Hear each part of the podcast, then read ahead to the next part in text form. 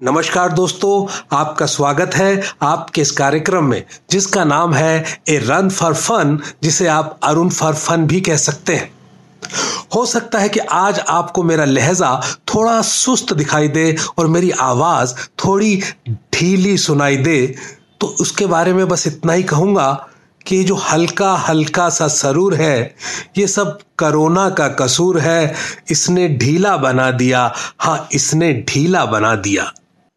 आप अपने आसपास देख ही रहे हैं कि ये कोई मज़ाक करने का समय तो रहा नहीं है, क्योंकि डेस्टिनी और हमारे नेताओं ने हमारे साथ इतना क्रूअल मज़ाक कर दिया है कि अब हम उस मज़ाक को झेलने और निपटने में लगे हैं।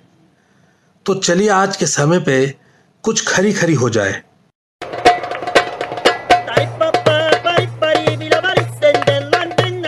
दीवार फ़िल्म में अमिताभ बच्चन साहब ने शशि कपूर जी से पूछा था, आज मेरे पास बिल्डिंगें हैं, प्रॉपर्टी है, बैंक बैलेंस है, बंगला है, गाड़ी है, तुम्हारे पास क्या है?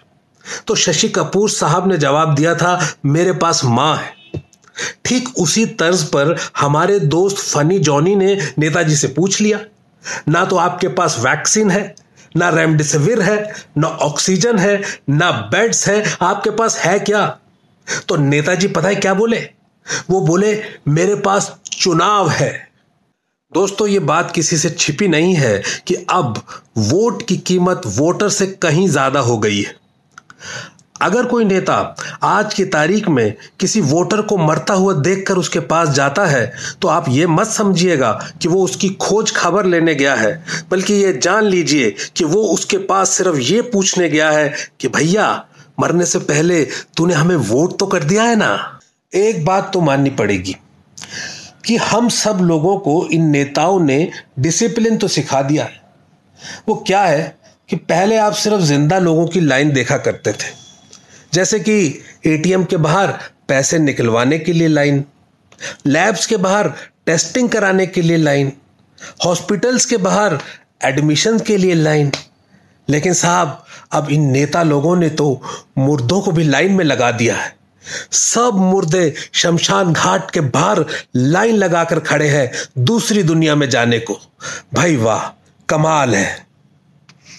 आमजन तो अस्पतालों और क्रिमेशन ग्राउंड के बाहर खड़ा है, लाइन लगाकर देश की इमेज खराब करने को। लेकिन जितने भी बड़े बड़े और अमीर लोग हैं, वो देश की छवि सुधारने के लिए लाइन लगाए खड़े हैं इंग्लैंड को रवाना होने को। ये सब जनाब इंग्लैंड जा रहे हैं। आप जानते होंगे एक साहब है हमारे यहाँ पूना वाला।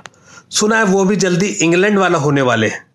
अरे भाई, अगर इतनी अच्छी जगह है इंग्लैंड और इतने ही अच्छे लोग हैं वो इंग्लिश तो एक काम करते ना, उन्हें वापस यहाँ बुला लेते ये कहते हुए कि महाराज, हमसे ना हो पाएगा, आप ही दोबारा चला लो सारा राजपाट।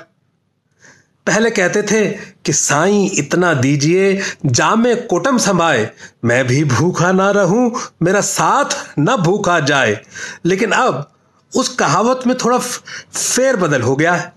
अब जनाब कह रहे हैं कि साई इतना दीजिए, इंग्लैंड में उड़ पाऊँ, और नहीं तो इतना कि इलाज अफोर्ड कर पाऊँ। कहावतों की बात चली है तो एक दो कहावतें और सुन लीजिए। पहले कहावत थी, प्राण जाए पर वचन न जाए। अब उसमें थोड़ी तब्दीली हो गई है। आज प्रोन पोजीशन जान बचा रही है तो उस पर कहावत आई है कि प्रोन करो तो ऑक्सीजन आए, प्रोन करो तो प्राण न जाए। पहले एक और कहावत भी थी, दूध मांगोगे, खीर देंगे, कश्मीर मांगोगे तो चीर देंगे। अब उसको बदलकर यूपी में कुछ इस तरह से कर दिया है, दूध मांगोगे तो खीर देंगे और ऑक्सीजन मांगोगे तो प्रॉपर्टी सीज कर देंगे। इस बार हमारे श्रोता का हमको एक सवाल आया कि ये जो वैक्सीन की कमी हो रही है इसका क्या किया जाए?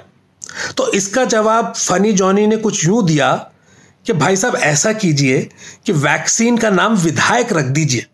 तब हमारे नेताजी सभी विधायक आ, मेरा मतलब है सभी वैक्सीन पूरी दुनिया से यहाँ खरीद लाएँगे।